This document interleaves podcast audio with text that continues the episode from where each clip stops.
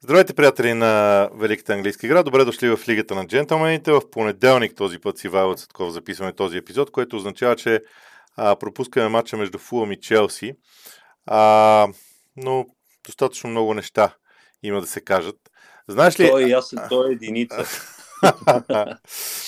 ами аз не съм много сигурен, още повече ще го коментирам до вечера, така че ще ми е интересно. Но а, направена ми бе забележка от един приятел, разбира се, много приятелски с чувство за хумор, че като казвам първа загуба за Манчестър Сити, предполагам, че ще има и още. Така че оттам да започнем. Всъщност, ще има ли още според теб такива загуби? И на какво се дължеше тази? Сега, ние сме говорили за това, че Ман Сити не, е, като че ли отпуснаха гъста малко, въпреки че първите 6 мача си ги взеха и така нататък, то и то без особени проблеми. Но възцарява се някакси чувството, че това все пак не е, не е съвсем същото страшилище от миналия сезон с Требола. И, и се оказа, че когато имаш един изключително, би го нарекал, смел треньор, като Гари Онил, който, така да се каже, няма какво да губи. И, и изненадата, защото това все пак не можем да го категоризираме по друг начин, освен изненада, и тя е на лице. Но за нас с теб и други, разбира се, които следят по-близо, не е и чак такава изненада, предвид какви мачове направиха Улф с, с първи кръг с Манчестър Юнайтед, където очевидно бяха ощетени и трябваше да, трябваше да го вземат евентуално този мач, защото надигаха Юнайтед всички а, там параграфи. А, а, и също така доста достойното представяне а, в матч с Ливърпул, който пък а, там има така, в смисъл не им беше по силите в крайна сметка, но се представиха много добре. Той също те, те грандовете да ги наречем, Гари Онил като че ли има един а, бих го нарекал страхотен план, защото той би могъл и да е вариативен. Не е просто както с Юнайтед само на контри, а възможно и през определени периоди, както е с Ливърпул и дори с Сити, ти да им вземеш топката и да се опитваш да и не просто да се опитваш да я разиграваш по някакъв начин. А, и това е според мен в основата на този успех, още повече, че, че а, нали си спомняш какви съмнения бяха изразени след като си тръгна Жулен Лопетеги, че Гари Онил не е на нивото на това, че Вулс едва ли не ще се борят за, а, за оцеляване. То сега не, че се е разминало, но, но начина по който по който беше изкована тази победа, абсолютно заслужава нашите аплодисменти. И още е, толкова по-интересен става и следващия матч, който пак е домакински, е с Астън Вила, които пък също са отбор. Би ги наредил в същата редичка, особено след а, шумната победа над Брайтън в събота.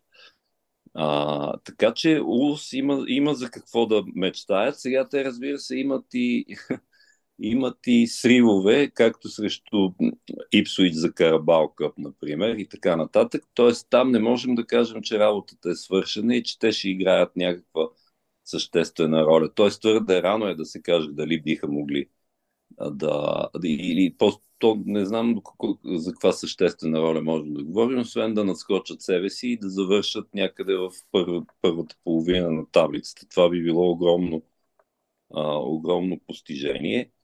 И, и всичко това до голяма степен, разбира се, се дължи на, на Гари Онил. Капитана Макс Килман го похвали и жестоко, каза, че тренировките вече са по съвсем друг начин, по-интензивни, по, по някакси концентрирани и всичко това по някакъв начин дава резултата. Дали ще има други а, загуби на Манчестър Сити, аз почти мога, мога да се обзаложа, че ще има, въпреки че е трудно да се предположи срещу кого. Възможно още тая неделя това да се случи, защото те гостуват на Емирец и това, а, това срещу отбор, който а, като Арсенал, който се представя според мен е, айде да не е отлично, миналия сезон се доближаваше до отличното на моменти. Сега да кажем, че, че стават малко по-труден начин нещата, особено в прословутата тема как а, а, нямат чиста мрежа като домакини и така нататък. А, да видим, разбира се, в неделя това дали, дали ще се получи пак, защото там залога наистина е огромен. Не просто защото те се преследваха цял сезон а, миналата година, а просто защото, а, защото това вече е нивото, в което там би трябвало да има надигане и при двата отбора.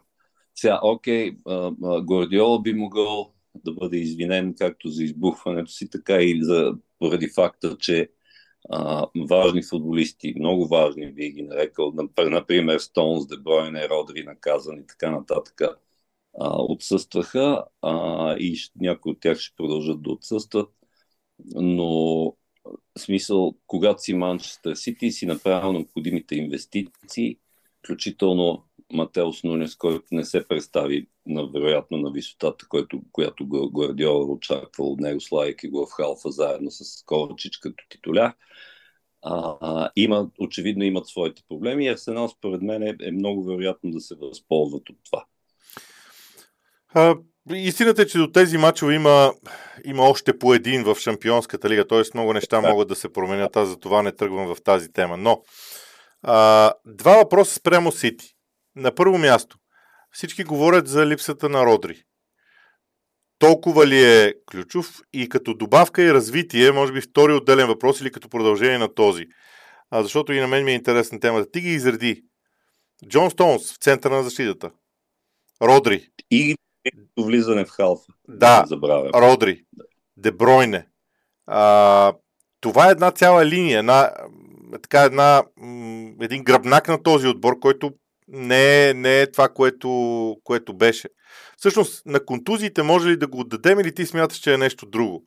Това е ключа. И, и на липсите, не само на контузиите, на липсващите играчи заради Родри. Но сякаш Родри се набива много на очи, защото те паднаха от Нюкасъл без него, сега пак. Набива се, защото Родри, освен, а, освен универсалния халф, какъвто даже и Яя Турене е бил, ако трябва да правим някакви паралели с предишни състави на Сити. А, той не, не просто човек, който едновременно играе опорен халф, едновременно играе а, така наречения deep line playmaker, т.е. плеймейкър от задни позиции, който трябва да раздава, да, да деца вика от него да тръгват атаките. А, а, с, тук в скоби трябва да се за, наистина взаимодействието с Тонс, когато, когато Тонс влиза в халфа, пък Роди, Роди тръгне напред. В момента ще припомня. А, не стига, че универсалния халф, а вкара два, разбира се, са единия по-съдбоносен, но два изключително важни гола. Говоря за финала на Шампионската лига и говоря за победата над Шефилд Юнайтед, която беше, не беше от най-лесните. А, така че в много отношения Родри липсва, но за някой като Гвардиола и специално а, а, отбор с тия финансови възможности и начина по който беше а, инвестирано допълнително, а, това не може да е единственото оправдание. Би трябвало да има някакъв друг начин. Ето имаше експеримент с Калвин Филипс, който в общи линии може да се каже, че беше успешен в предишните а, в някои от предишните матчове. А, но, но това са липси, които, които може би никой отбор на света не може тук така да попълни, след като отбора е граден около тези футболисти, съвсем грубо казано. Говоря за последните, да кажем, поне може би 3-4 години. И, и, и така че това е горе-долу, кое, което си мисля, но, но а, с Гвардиола би трябвало да намери начин да, да, да овладее този процес, защото ако те паднат и от Арсенал в неделя, вече става, става напрежението ще се покачи доста, защото най-малкото, защото Арсенал ще, ще ги изпревари в класирането и така нататък. И колкото да викаме, че е ранен етап от сезона, все пак тия неща а, има значение. Тоест, изведнъж две, ако се получат две поредни загуби, това наистина би било много тревожно за самия Пеп. Доста интересен този тест за Манчестър Сити. Ще го следим, защото те играят Шампионската лига с Лайпциг, а, да. който, както и да го погледнем, аз знам, че Бундеслигата стоеностите могат да бъдат различни, но Лайпциг е от силните отбори. Гледахме достатъчно много а, сблъсци на Лайпциг с Байерн, за да видим че поне можем да ги наречем равностойни. След това и Арсенал, така че теста за Ман Сити е а, доста сериозен и ще може да направим разлика с и без Родри, предвид а, м- именно този матч с Лапцик, в който Родри вече може да играе. Втора тема. Оставих я на второ място, за да не е основната, но двубоят Тотнам и Ливърпул, ясно е, че акцента винаги отива към съдейството. Кажи и ти какво мислиш по всичко, което се случи около тази тема, но не знам дали не си заслужава да добавим нещо и за самата игра, нищо, че 25 минути грубо беше само на 11 на 11, примерно. Аз точно от това щях да почна. Значи, по край цялата разправия и наистина сериозното ощетяване на Ливърпул, тук говоря и за, и за двата червени картона, ако приемем, че особено за с първия жълт на Диого Жота, за който повечето хора в Англия се съгласиха, че е бил твърде пресилен, т.е. ако го нямаше това, той нямаше да бъде изгонен, те нямаше да останат след в последствие в крайна сметка с 9 човека. Тоест, по край цялата разправи, особено разбира се гола на, на редовния всъщност гол на Луис Диас. А, и разбира се, абсолютно, как да кажа, аз не знам с какво да го сравна това. Значи, въвеждане, при въвеждането на ВАР се предполага, че всички сляпо се доверяват на това, което е VAR. Дигам ръка и ти казвам, че, и ти казвам, че не са, не са всички. Аз винаги съм твърдял, че това с ВАР е феноменална глупост. Защото грешки винаги да, да. ще има. Да, извинявай, но винаги съм дължен да го казвам, защото мен ВАР продължавам да смятам, че е излишен в футбола, но това е съвсем отделна тема. Когато и машина да конструираш, която, която е управлявана все пак от човек, както в случая с Даран Ингланд, естествено, че могат да станат грешки. Тя грешката е абсолютно нелепа, ако е вярно това, което казва. Че той мисли, той го е дал гола. И тук, между другото, възниква въпроса дали не трябва да има някаква система. Сега ще кажа и защо може би не трябва, но а, много хора са си задали въпроса, добре ли, смисъл ти в следващите две минути, като си видял, че това е гол, защо не, не, защо не се обади на, на Саймон Хупър и да му кажеш да го върне този гол, т.е. да го признаят евентуално Чакай, този гол? Е, спирам те, спирам те само за секунда. Да. Има, а, има, значи има много точно определение тук и, и, и това е нещо, което е, понеже аз съм си задавал този въпрос.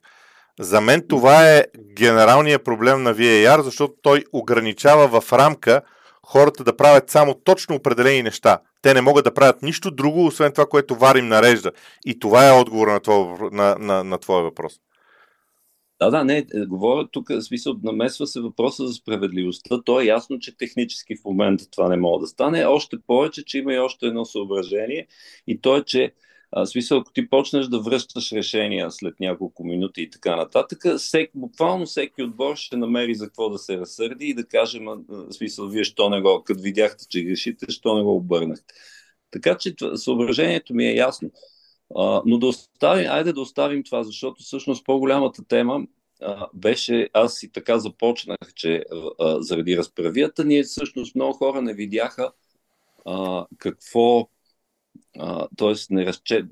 окей, видяха, че матчът е страхотен и така нататък, но в повечето случаи леко като че ли те разсейват инцидентите, за да видиш по-голямата картина и това, което всъщност направиха Тотнам. Окей, те си 11 човека известно време, т.е. двама човека повече. А, чак до, трябваше да чакат късмета до последната минута, за да го вземат в крайна сметка този матч. Но истината е, че по начина по който Тотнам се развива в момента, да напомня, че те са непобедени. И, и целият това, това, което много предпазливо тръгна като едва ли не, че ще е поредния експеримент с Анж Постеково и така нататък, всъщност се оказва не просто успешна, ами не знам какво да го нарека, и като стил на игра, и като резултати в случая, и като като, те да знам, може би настроение в този отбор по някакъв начин и по начина по който движат топката. А, окей, има много ключово ново попълнение, т.е. има, има клю, ключово отсъствие, т.е. от пътуването на Хари Кейн и съответно а, ключово ново попълнение в лицето на Джеймс Мадисън. Ние така, ако почнем, то е много така по-подробно, ако трябва да го разглеждаме, ще стане много дълго, т.е. има си ги причините, но Като цяло, ето сега ще дам още един пример. Значи Ришарлисон, който беше в абсолютно извън форма с един гол миналия сезон и така нататък, почнаха отначало да се мъчи в, да замества Хари Кейн в централна роля и така нататък. Обаче Постеко го, го измисли, смисъл сложи Сон централен нападател и сложи Ришарлисон в а, а, ляво в а, предната тройка а, на Спърс. И а, ние видяхме точно в този матч, точно срещу, защото едното, едното от а, съображенията беше, ама те Тотнам, с изключение на Юнайтед, където биха относително лесно, до Арсенал не бяха играли с съответно и до Ливърпул, не, бя, не били играли с, с сериозни опоненти. Еми ето тук и срещу сериозни опоненти. Второто по време срещу Арсенал и според мен е заслужения Хикс, който изковаха некъде да е на Емиратс. А, и а, матча, в който, окей, Ливърпул са ощетени, тук можем да спекулираме какво ще, ще стане, ако гола беше признат и, и така нататък. Но понеже говорим за развитието на Тотнам и за играта, аз за това давам за пример Ришарлисон, който беше а, да знам как ще го нарека. А, има, не знам си, да четох, но статистиката не я помна смисъл има пет удара към вратата, не знам си колко а, успешни влизания, интер, интерсепшенс, дето им викат, т.е. пресичане на пасове, дрибли и така нататък. И включително участваше в, разбира се, в създаването на един от головете. Така че, какво, върху какво акцентирам? Че а, го е в състояние, дори, а, не говоря вече за тактическото решение, дет се вика да върне от тония свят, шеговито казано ли Ришарлисон, да видим дали, разбира се, това ще продължи като форма, но понеже коментираме конкретния матч, ето още едно постижение на Постеко, което някак си остава, понеже и той много не бие тъпана, а е доста уравновесен и приятен човек, в крайна сметка, т.е. прожектора обикновено не е върху него и то очевидно не му е присъщо това нещо, те неща сякаш стават някак страни, а прогреса на Тотнам е огромен, според мен. Ами, сега, аз ще, аз ще кажа нещо точно то по-различно от гледна точка на точно пак на Тотнам, макар че то може да бъде вързано и с Ливърпул. Фактите около този матч са следните. До 26-та минута имаше така една доста равностойност в двубоя. Тотнам беше малко по-остър. От 26-та минута нататък Тотнам играе с човек повече. По никакъв начин това не се разбра на терена. По никакъв. Ливърпул беше достатъчно опасен. Ливърпул вкара гол, вкара втори гол след това. Едепединия беше отменен. Пропуснаха се положения. Ливърпул пропусна положение при 0 на 0, 11 на 11. Коди Гакпо в горе-долу подобна позиция на тази, която вкара и спусна. Тоест, за мен, освен това, а, сега пак проверявам, защото това наистина е доста важно. Втория червен картон а, е в 69-та минута. 21 минути Тотнам е с двама души повече на терена, което е огромно предимство. И въпреки това те не създадоха чисто положение. Този автогол беше индивидуална грешка, която, окей, наистина тежка индивидуална грешка, но Тотнам нямаше чисто положение. Така че за мен за първи път се видя, че а, създаването на положение от страна на Тотнам може да бъде лимитирано, ако а, Мадисън не е в най-доброто състояние. Имаше някакъв физически проблем, според мен, с а, Мадисън. Иначе, ако говорим за генерален прогрес, аз съгласявам с теб, че Тотнам генерално прогресира страхотно. Но конкретно в този матч, аз съм склонен дори да кажа, че а, Ливърпул беше, меко казано, абсолютно равностоен на Тотнам, при положение, че много дълъг период от време те играха с човек по-малко и някак а, аз точно това си мислех. Коя беше причината Тотнам да не създаде чисто положение, когато има двама души повече?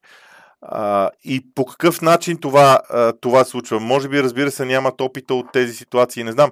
Но за мен, а, за мен този, в този мач се видяха и доста слабости. Креативността на Тотнам при липса на пространства, защото съгласи се, Ливърпул на практика се затвориха пред наказателното си поле и нямаше пространства и изведнъж тази креативност изчезна. Тя имаше, когато имаше пространство и Ливърпул атакуваше напред. Не знам, според мен много изводи могат да се извадят от този матч и за съжаление хората отиват само към картоните. Аз се радвам, че ние зачекнахме и, и обратната тема в крайна сметка в случая. И аз кой знае какво да добавя, ти си прав за това. Тоест, аз разбира се, че говорих за общия прогрес на Тотнам, включително като точково изражение и това, че не, не, нямат загуба.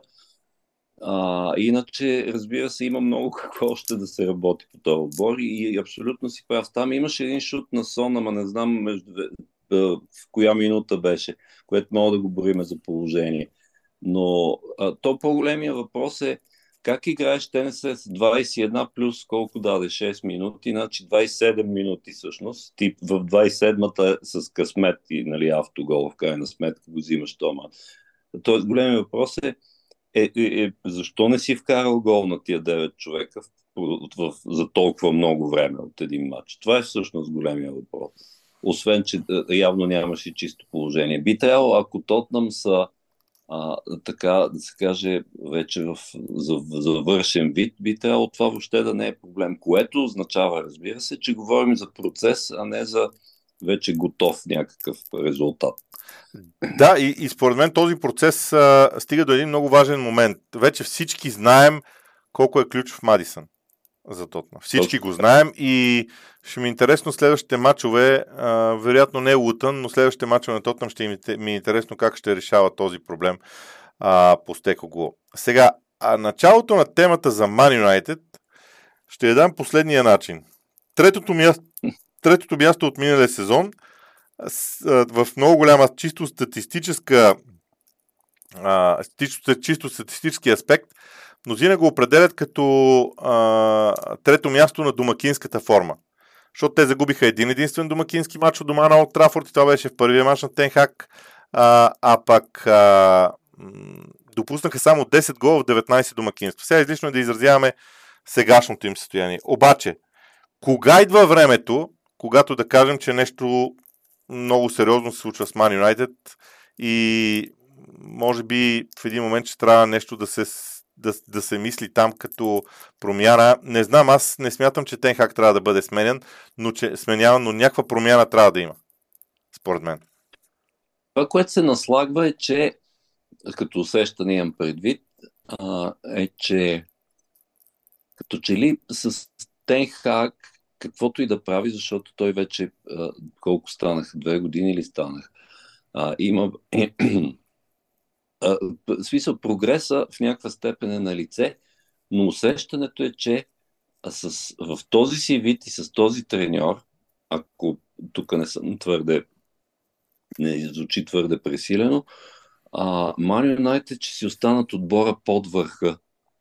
А Ман Юнайтед е отбор, който е, се вика, е, е, грубо казано, е заченат с това да мисли за титлата през цялото време. Ето това е големия проблем. Тая разлика, последния полуетаж, да кажем, до върха или нещо подобно, кое, което те а, с колебливата форма, с, с, с начина, че т.е. ние с тебе отдавна сме разгадали какво иска да направи Тенхак, ма то, то значи някой път се получава следващия матч изведнъж се получава обратното, т.е. отбора по някакъв начин се срива и изведнъж същите тия футболисти все едно още не знаят какво да правят и как да го правят заедно най-вече. А, що се отнася до макинската форма, са, о, те бяха, разбира се, премазани от Брайтън, но този матч с Палас специално, айде Палас да ги наречем според клишето, че са много корав отбор и добре подредени, а, както може би повечето хора знаят, Трой Ходсън няма загуба на от Трафърд от вече колко станаха пет мача, от кол, колкото е ръководил там. Но това е просто някакъв любопитен факт той не се отнася толкова до, до самия матч с Палас, който при всяка не знам как да кажа. И, и това е същия Палас, окей, не е същия състав, който си бил за купата. Обаче той, а, а, какво искам да кажа, че ако си Ман Юнайтед, този матч е а не просто взимаем, айде така да го наречем, а той изглежда задължителен. Без да подценяваме, разбира се, Палас, защото има и други такива отбори а, а, които биха могли да откраднат точки или дори да бият Юнайтед. И е, това е проблема, защото има серия от отбори, срещу които, както Ман Сити са безпощадни, например, към подобни отбори в повечето случаи. А, ето това го няма. А, иначе конкретно защо се мъчиха, защо не, не работи, защо не знам и аз. Те със сигурност са страшно много причините. Например, че не могат да закарат топката до Расмус Хойлунд, и то още не може да се разбере той струва ли тия 64 милиона, не струва ли и така нататък. И те са серия от такива, от такива неща, които можем да наредим. Или включително, айде да кажем, че гол е просто красота, такъв а, и, идва му на волето на човека. Тоест, то не е съвсем на волето, защото тупна топката, но, но говоря за Джорким Андерсен. Такъв гол на, наистина не се случва всеки ден. Тоест, да кажем, че там, а, там Юнайтед защити, специално защита, не са чак толкова виновни. Но истината е, че ти да, да не можеш да измислиш за толкова време, след това да не можеш да измислиш на практика нищо, т.е.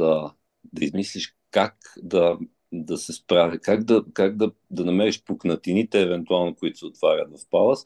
Е, това е най, според мен е най, да, да знам, най-тревожното, ако си фен на Ман Юнайтед. Знаеш ли, а, сега докато слушах, между другото, възникна тази теза в мен, не съм я проверявал. Аз обичам да проверявам някои неща с а, м, числа, но това не съм го проверял и въпреки това ще го споделя. А, миналия сезон Ман Юнайтед играеше контратакуващ футбол а, в ключови да. моменти, бихат Ман Сити по този начин и така нататък.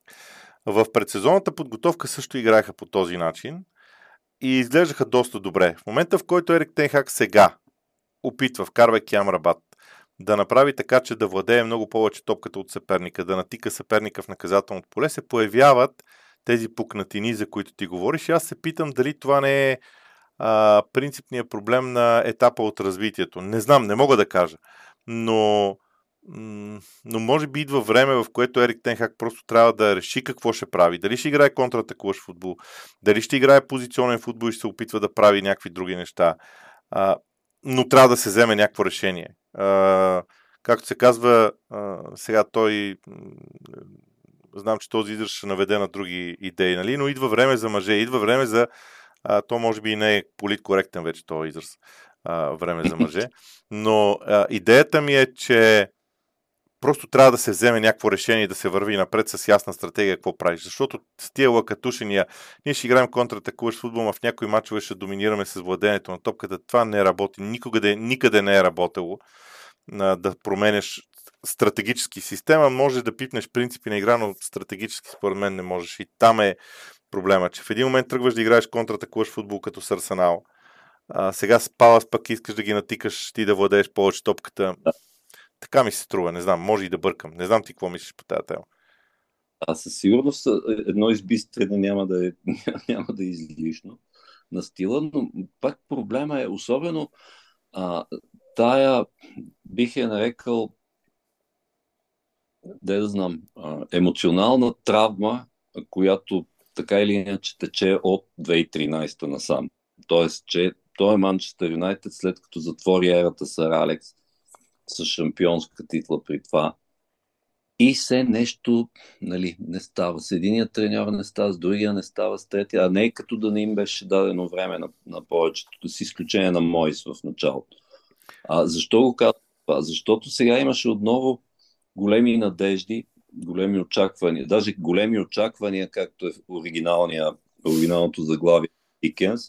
Да, отново имаше големи очаквания за това, че ето го сега, намерихме го нашия човек, Тенхак. Обаче продължава да, да стои усещането, че това е един все едно безкрайен преход, някакъв безкрайни стъпала, вероятно, на развитие и, и то не стига до никъде или поне, поне в момента не изглежда а, да е стигнал до някъде и как ще стигне. Защото в крайна сметка дори игровите експерименти, за които ти говориш, а, продължават а, интеграцията на, сега да видим дали как работи, работи или не работи ли, защото Амрабат всъщност на практика е, е, сега го виждаме как евентуално ще бъде интегриран и не е само той. А, окей, проблемите с Антони, който формално се завърна, Джейдън Санчо и така нататък. Т.е. какво правим в дясната зона? Там трябва да играе Бруно през повечето време, което той по принцип не трябва да играе там, грубо казано, и най-вероятно не му е чак толкова комфортно. Е така, като се натрупат няколко такива въпроса.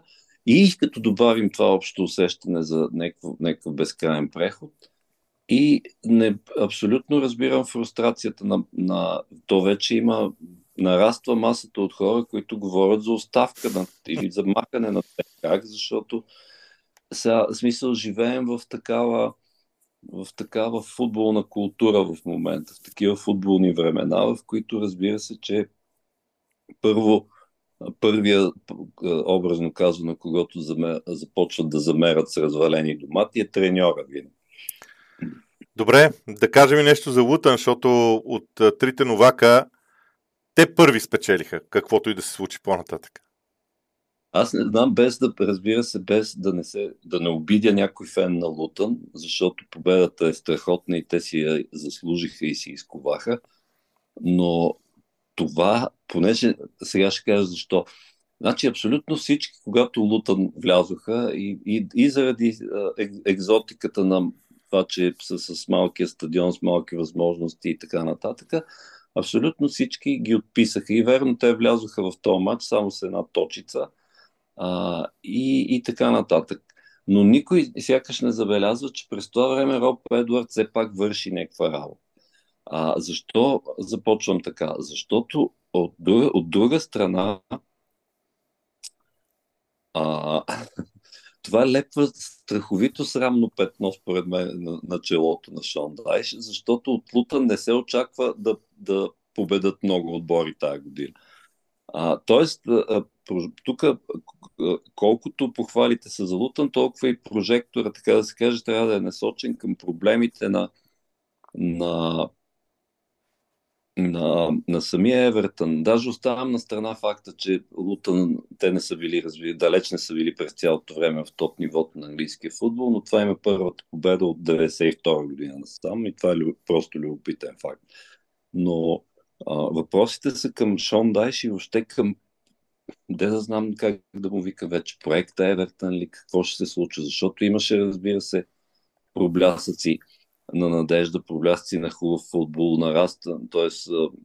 подобряване на формата на редица играчи, начало с Джеймс Гарднер, който а, в Юнайтед така или иначе нямаше, не му дадоха шанса, в крайна сметка е футболист, който е ниво, според мен, премиер лиг, без никакво съмнение.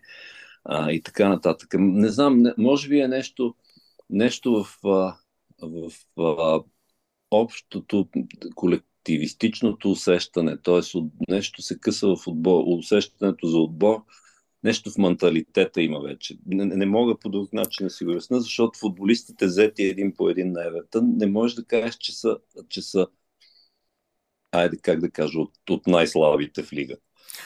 Знаеш ли, гледайки този двубой на запис, да. Първо мога да кажа, че Лутън изигра абсолютно същия матч, който игра и преди това. Просто преди това те първите си положения не ги вкарваха, сега ги вкараха. Имаше едни мачове с гради и така нататък при 0 на 0. Но а, по отношение на Евертън нещо, а, защото това беше, мисля, че първият матч от как Бето дойде в Евертън, в който Бето беше на пейката, а Калвин, Калвард Люин бе, Люин бе титуляр. А, звучи коштунствено, обаче за футбола, който Шон Дайш иска да играе, Бето трябва да е на терена. Дали ще може а, Шон Дайш да имплементира и Кавард Люин в състава на Евертън, около Бето, е друга тема. Но въпреки че аз харесвам повече Кавард Люин, за мен Бето е по-добрия вариант за центъра на атаката на Евертън и това много ясно си личи според мен, и си проличава в този двубой. Това е мой извод а, Аз, за тази съм... среща.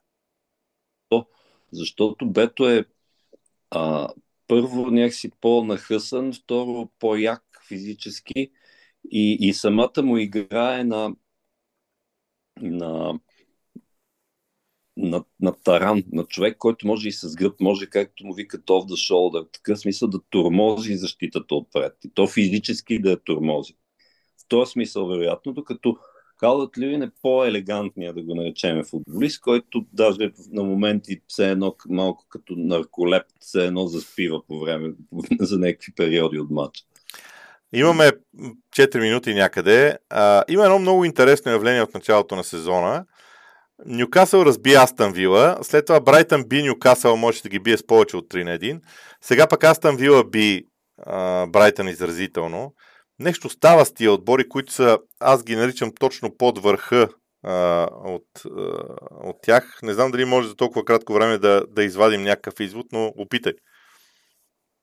Ами, какво да кажа? Значи, първо, за кратко да кажа за Нюкасъл, които трябва да играят с Пари Сен Жермен, които колкото да не са във форма напоследък, и включително и във френското, все пак са Пари Сен Жермен, а той отива там без за по-задълго контузения Джо Уилък.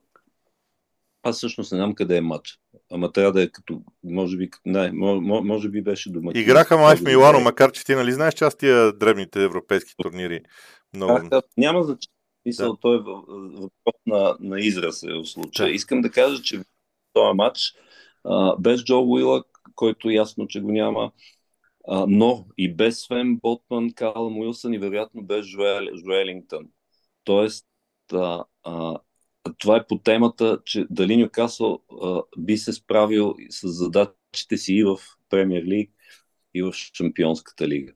А, и сега тук наистина е много сложно да се каже, защото те са способни, както се случи, да си вземат матча с Бърнли без, особени, без особено напрежение, но в други матчове, разбира се, на моменти да имплодират. Но големия въпрос, т.е. големия хит, айде така да го наречем, е наистина с Астан Вила, защото а, с изключение на един-два матча, примерно а, това, че Ливърпул ги биха без особени усилия, даже с лекота, а, да кажем, че Вила всъщност Вила се развиват във възходяща, възходяща линия. И това, че, че премазаха Брайтън, те, те всъщност истината е, че Брайтън по една или по друга причина Дедзерби като че ли се отказа, видя, че не е, не е деня всъщност, защото а, защото а, Оли Уоткинс и Муса Диаби направо, както се казва, разкостиха а, а, Луи, Луис Данг и Адам Уебстър, а, който Луис Дънг, даже понеже големия въпрос, когато се казва Оли Уоткинс е какво правим, какво ще, ще ням, не е ли крайно време да се пробва в националния отбор, в смисъл да, да, да на, така се каже, да влезе в сметките. Точно срещу Луис Дън, който игра титуляр срещу Шотландия, всъщност Луис Дън загуби абсолютно всички, да ги наречем, дуели и нямаше никакъв шанс. Та големия герой, разбира се, Оли Уоткинс, но не е само той, защото начинът по който Вила движат топката, то се видя и при победата над Челси, всъщност когато те се оказаха в крайна сметка, ако не по-добре, то по-хитрия отбор, имат а, Уна Емер има няколко начина и не, не се, а, така да се каже, срещу, разбира се, различни отбори и, и не се свени да ги ползва. За мен, а, за мен тази тройка е много интересна, защото ако на тях им тръгне мача, могат да са ужасни за противник. Просто могат да, бъд, да, да го смажат. И в същото време, ако не им тръгне мача, изглеждат, а, изглеждат много зле, просто защото все още сякаш нямат онзи навик на топ отборите да се пренастройват вътре в самия матч. То това е качество, което идва с, с времето по някакъв начин. Добре, ами да завършваме тогава за, за днес. Доста интересна седмица предстои. А ние, дами и господа, ще следим и пак, разбира се, ще говорим в Сряда ще има типичния лайф. Утре може да очаквате в Лигата на джентълмените анализ с картина на играта на доста от отборите, включително и на Астън Вила срещу Брайтън. От нас, довиждане!